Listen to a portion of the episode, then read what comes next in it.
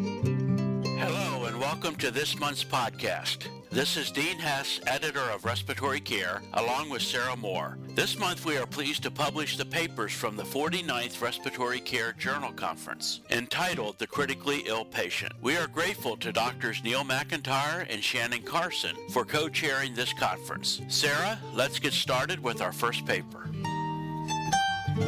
We kick off this issue with a paper by Carson, Definitions and Epidemiology of the Chronically Critically Ill.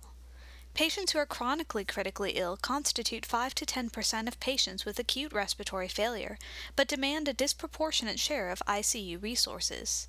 Epidemiologic studies and clinical trials require definitions for enrollment, and a uniform definition would be ideal to allow comparisons between studies.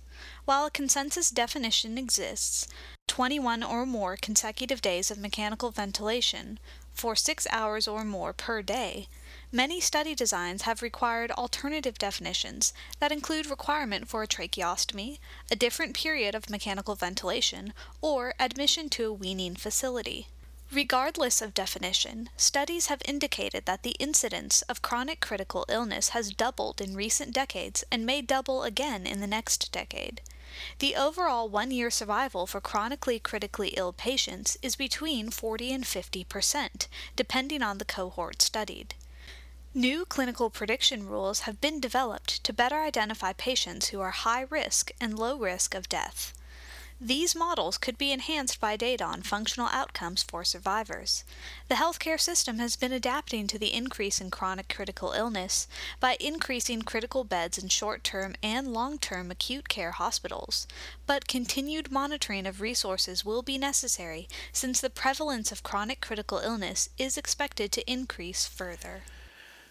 Carson appropriately kicks off this issue with a paper on definitions and epidemiology of the chronically critically ill patient. Care of these patients is clinically important as such patients constitute 5 to 10 percent of patients with acute respiratory failure, but demand a disproportionate share of ICU resources. It is interesting that the healthcare system has been adapting to the increase in the number of patients with chronic critical illness by increasing hospital beds to accommodate accommodate these patients. The expansion of the numbers of patients with chronic critical illness is driven by patient preferences, surrogate decision maker input, societal expectations, and provider family communication. Next, we have the paper by Cox entitled Persistent Systemic Inflammation in Chronic Critical Illness. Chronic critical illness is an important clinical phenomenon that all critical care and respiratory therapists should recognize. Chronic critical illness is a relatively common clinical entity and will continue to increase in incidence during the coming decade. Part of the expansion of the numbers of chronic critical illness patients is likely driven by patients' preferences, surrogate decision maker input, societal expectations, and provider family communication. However, the population is aging and more susceptible to critical illness with greater age. It's worth considering what factors may predispose patients to slower recovery or death in the context of critical illness. There is evidence that the host systemic inflammatory response may mediate the course of critical illness, possibly contributing to the development of chronic critical illness. This review will review these data and highlight potential targets for future interventions designed to address this chronic inflammation. There is evidence that the host's systemic inflammatory response may mediate the course of critical illness, possibly contributing to the development of chronic critical illness. Thus, chronic critical illness is an inflammatory state. Cox reviews these data and highlights potential targets for future interventions designed to address this chronic inflammation. Venues of care and related costs for the chronically critically ill is addressed by Donahoe. The chronically critically ill patient population is characterized by a prolonged need for high cost medical interventions, a high one year mortality rate, and a very high demand for post acute care services. The best characterized chronically critically ill patient population is patients on prolonged mechanical ventilation. This review will focus on the current knowledge of costs and care venues for the care of this patient population. The prolonged mechanical ventilation population suffers from a prolonged length of acute care hospital stay, median hospital costs three to four times the cost of short term ventilator patients, frequent care venue changes during the course of illness, a small likelihood of discharge to the home environment, yet a hospital mortality that does not differ significantly from the short term ventilated patient group. The prolonged mechanical ventilation population is projected to double in size by the year 2020. Given the dramatic comparative acute care cost burden of patients with prolonged mechanical ventilation, the societal implications for managing both the care burden and the costs of care are staggering. Strategies to improve the efficiency in healthcare for this patient population will be essential. Limitations to the existing care models in the United States will be identified with a focus on our current research limitations, which limit healthcare providers and administrators in providing patient focused care for this patient population. Donahoe addresses important issues related to the current venues of care and related costs for patients with chronic critical illness. Cost is particularly important given that this population of patients costs three to four times that of short term ventilator patients. Because the population of patients with prolonged mechanical ventilation is projected to double by the year 2020, strategies to improve the efficiency and health care for this patient population will be essential. The next paper is Long Term Mechanical Ventilation Management Strategies by White. This paper reviews management strategies for patients undergoing prolonged mechanical ventilation. Topics covered include how to identify and correct barriers to weaning, the systematic approach to weaning trials, when to cease weaning trials and proceed with life support, managing the tracheostomy tube during prolonged mechanical ventilation, and, finally, how to select a suitable mechanical ventilator for prolonged mechanical ventilation.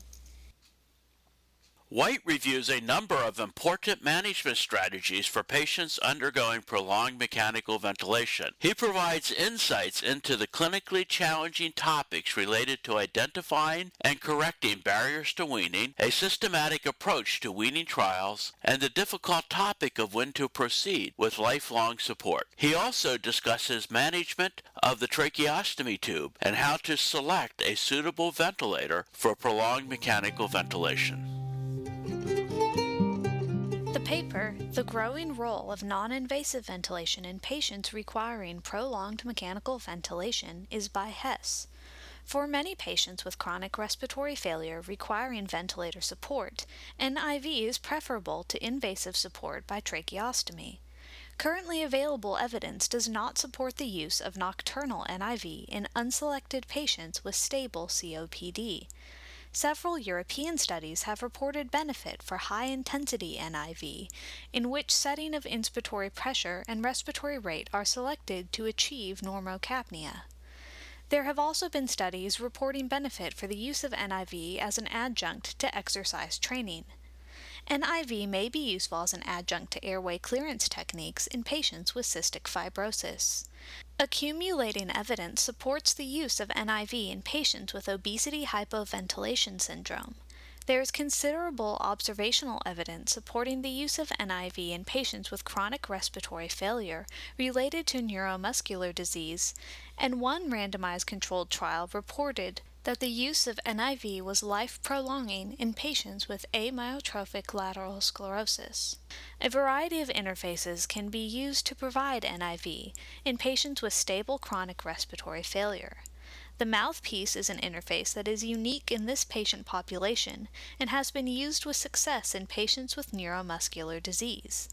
Bi-level pressure ventilators are commonly used for NIV, although there are now a new generation of intermediate ventilators that are portable, have a long battery life, and can be used for NIV and invasive applications. Pressure support ventilation, pressure controlled ventilation, and volume controlled ventilation have been used successfully for chronic applications of NIV. New modes have recently become available, but their benefits are awaiting evidence to support their widespread use. The success of NIV in a given patient population depends on selection of an appropriate patient, selection of an appropriate interface, selection of an appropriate ventilator and ventilator settings, the skills of the clinician, the motivation of the patient, and the support of the family. For many patients with chronic respiratory failure requiring ventilator support, non-invasive ventilation is preferable to invasive support by tracheostomy. In this paper, I discuss the available evidence for the use of nocturnal non-invasive ventilation in patients with stable COPD, its use in addition to airway clearance techniques in patients with cystic fibrosis, its use in patients with obesity hypoventilation syndrome, and its use in patients with chronic respiratory failure related to neuromuscular disease. I go on to discuss the selection of interfaces and ventilators to provide NIV in patients with stable chronic respiratory failure. Long term mechanical ventilation in the home in the United States is by King. Patients requiring prolonged mechanical ventilation are rapidly increasing in number. Improved ICU care has resulted in many patients surviving acute respiratory failure to require prolonged mechanical ventilation during convalescence. Also, mechanical ventilation is increasingly used as a therapeutic option for patients with symptomatic chronic hypoventilation, with an increased effort to predict nocturnal hypoventilation to initiate ventilation earlier. There are continued efforts by ventilator manufacturers to improve home ventilators. These factors point to a likely increase in the number of patients receiving home mechanical ventilation in the United States. Unfortunately, there are no comprehensive databases or national registry of home ventilator patients, and therefore the number of home ventilator patients is unknown. There are real challenges providing mechanical ventilation in the home, which include caregiver training, adequacy of respiratory care, and reimbursement. Patients requiring prolonged mechanical ventilation are rapidly increasing in number. This includes not only patients receiving non-invasive ventilation, but also patients receiving invasive support by tracheostomy. Unfortunately, the number of home ventilator patients is unknown, and thus the extent of the problem is unknown. As discussed by King, there are continued efforts by ventilator manufacturers to improve home ventilators, but there remain many challenges to providing mechanical ventilation in the home, not the least of which includes caregiver training, adequacy of respiratory care, and reimbursement. Critical illness neuromyopathy and the role of physical therapy and rehabilitation in critically ill patients is by Fan. Neuromuscular complications of critical illness are common and can be severe and persistent, with substantial impairment in physical function and long term quality of life. While the etiology of ICU acquired weakness is multifactorial, both direct and indirect complications of critical illness contribute to it. ICU acquired weakness is often difficult to diagnose clinically during the acute phase of critical illness due to the frequent use of deep sedation, encephalopathy, and delirium, which impair physical examination for patient strength. Despite its limitations, physical examination is the starting point for identification of ICU acquired weakness in the cooperative patient. Given the relative cost, invasiveness, and need for expertise, electrophysiological testing and or muscle biopsy may be reserved for weak patients with slower than expected improvement on serial clinical examination. Currently, there are limited interventions to prevent or treat ICU acquired weakness, with tight glycemic control having the greatest supporting evidence. There is a paucity of clinical trials evaluating the specific role of early rehabilitation in the chronic critically ill. However, a number of studies support the benefit of intensive rehabilitation in patients receiving chronic mechanical ventilation. Furthermore, emerging data demonstrate the safety, feasibility, and potential benefit of early mobility in critically ill patients, with the need for multicenter randomized trials to evaluate potential short and long term benefits of early mobility, including the potential to prevent the need for prolonged mechanical ventilation and or the development of chronic critical illness and other novel treatments on patients' muscle strength, physical function, quality of life, and resource utilization. Finally, the barriers, feasibility, and efficacy of early mobility in both medical and other ICUs, as well as in chronic critically ill, have not been formally evaluated and require exploration in future clinical trials. Many clinicians working in critical care do not appreciate that neuromuscular complications of critical illness are common, can be severe and persistent, and can have substantial impairment in physical function and long-term quality of life. As pointed out by Fan, Emerging data demonstrate the safety, feasibility, and benefit of early mobility in critically ill patients. Increasingly, this will impact the care of mechanically ventilated patients in the ICU and has the potential to affect long-term outcomes. Our next paper is Brain Dysfunction in Patients with Chronic Critical Illness by Girard. Critically ill patients frequently experience acute brain dysfunction in the form of coma or delirium, both of which are common during acute and chronic critical illness. These manifestations of brain dysfunction are associated with numerous adverse outcomes during acute critical illness, including prolonged hospitalization, increased healthcare costs, and increased mortality. The prognosis of patients with chronic critical illness and coma or delirium has not yet been thoroughly studied, but preliminary studies suggest this population is at high risk for detrimental outcomes associated with acute brain dysfunction. Additionally, a high percentage of patients who survive acute or chronic critical illness suffer from long term brain dysfunction, which manifests primarily as memory deficits and executive dysfunction, and is predicted by brain dysfunction in the ICU. Interventions directed at reducing the burden of brain dysfunction during critical illness have shown promise in studies of patients with acute critical illness, but these therapies have yet to be studied during chronic critical illness. Thus, multicenter randomized trials are needed to determine which interventions are most effective for such patients. Until data are available, management strategies that have been proven beneficial during acute critical illness, such as reduction of sedative exposure, especially to benzodiazepines, and early use of physical and occupational therapy, should be employed during the treatment of patients with chronic critical illness. Coma and delirium are common in patients with acute illness and those with chronic critical illness. As described by Girard, preliminary studies suggest that patients with chronic critical illness are at high risk for detrimental outcomes associated with acute brain dysfunction. Reduction of sedative exposure, especially to benzodiazepines, and early use of physical and occupational therapy should be employed during the treatment of patients with chronic critical illness to address this problem.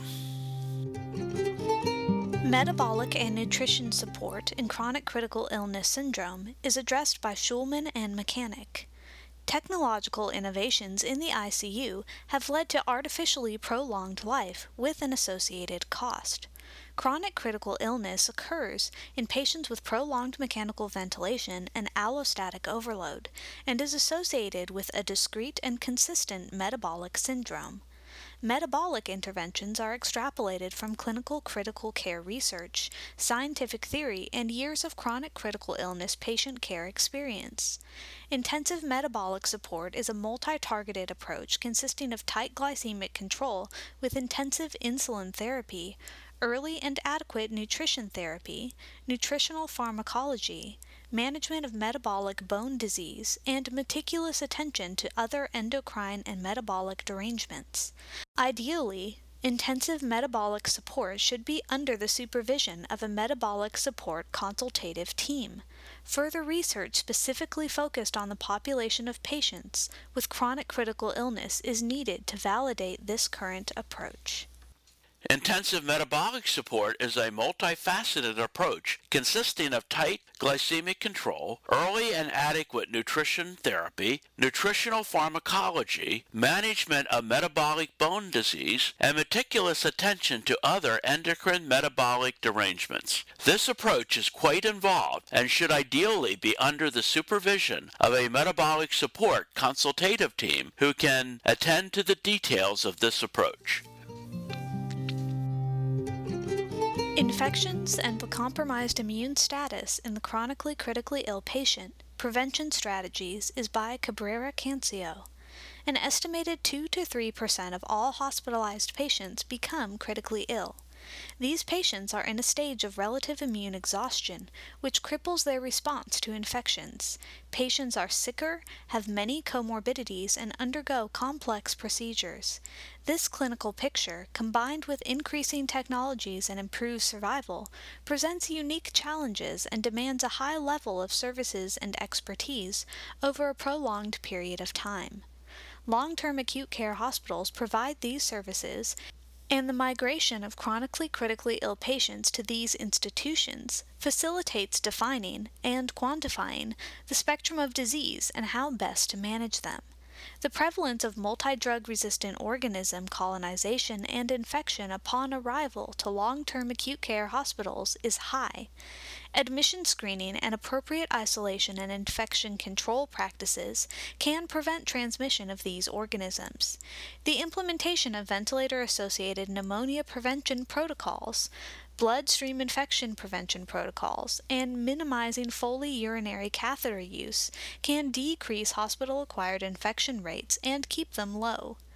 In addition, specific attention is required for environmental services and surface and equipment cleaning. A well organized infection control program and an antimicrobial stewardship program have become indispensable to achieve these goals. All of these key principles and recommendations are also relevant to the chronically critically ill patient in acute care hospital ICUs and step down units. Cabrera Cancio addresses issues related to infections and the compromised immune status in the patient with chronic critical illness. Not surprising, there is a high prevalence of multi-drug resistant organism colonization and infection upon arrival to long-term acute care hospitals. The implementation of ventilator-associated pneumonia prevention protocols, bloodstream infection prevention protocols, and minimizing urinary catheter use can decrease the infection rates. Specific attention is required related to environmental services and surface and equipment cleaning. Although these strategies are usually considered in acutely ill patients, they are also important to the care of patients with chronic critical illness. Next, we have the paper by Peterson Carmichael and Cheifetz, The Chronically Critically Ill Patient, Pediatric Considerations. Whether defined as chronically critically ill, long term mechanical ventilator dependent, or otherwise chronically medically supported, or medically fragile, a population of infants and children with chronic illness clearly exists. Infants and children with chronic healthcare needs are at an increased risk for physical, developmental, behavioral, and or emotional conditions and generally require healthcare services of a type or amount beyond that of a general pediatric or adult population. This article will focus on the specific management and psychosocial needs associated with the healthcare of this subgroup of infants and children with chronic illness. Attention will be paid to defining the population, describing trends over time, reviewing their special needs, and discussing outcomes. Increased focus and an increasing quantity of resources for this subgroup of infants and children are needed as the number of such pediatric patients continues to grow. Chronic critical illness is not limited to adults. Infants and children with chronic health care needs are at increased risk for physical, developmental, behavioral, and or emotional conditions and generally require health care services of a type or amount beyond that of the general, pediatric or adult population. The paper by Peterson, Carmichael, and Cheifetz addresses the specific management and psychological needs associated with the health care of infants and children with chronic critical illness. Integration of palliative care in chronic critical illness management is by Nelson and Hope. Palliative care is an essential component of comprehensive care for all patients with chronic critical illness, including those receiving restorative or life sustaining therapies. Core elements include alleviation of symptom distress, communication about care goals, alignment of treatment with the patient's values and preferences, transitional planning, and family support. The authors address strategies for assessment and management of symptoms, including pain, dyspnea, and depression, and for assisting patients to communicate while endotracheally intubated. Also discussed are approaches to optimize communication among clinicians, patients, and families about care goals. Challenges for supporting families and planning for transitions between care settings are identified, while the value of interdisciplinary input is emphasized. The authors review consultative and integrative models for integrating palliative care and restorative critical care. Finally, they highlight key ethical issues that arise in the care of chronically critically ill patients and their families. As discussed by Nelson and Hope, palliative care is an essential component of comprehensive care for all patients with chronic critical illness. This is important not only for the patient, but also the patient's family. For example, it is important to support families during transitions between care settings. These authors nicely cover the key ethical issues that arise in the care of patients with chronic critical illness. Research needs and strategies to establish best practices and cost effective models for chronic critical illness is by Carson. Past research in chronic critical illness has been effective in defining the population and identifying unique aspects of their outcomes and resource needs, but there has been little research focused on interventions to improve outcomes.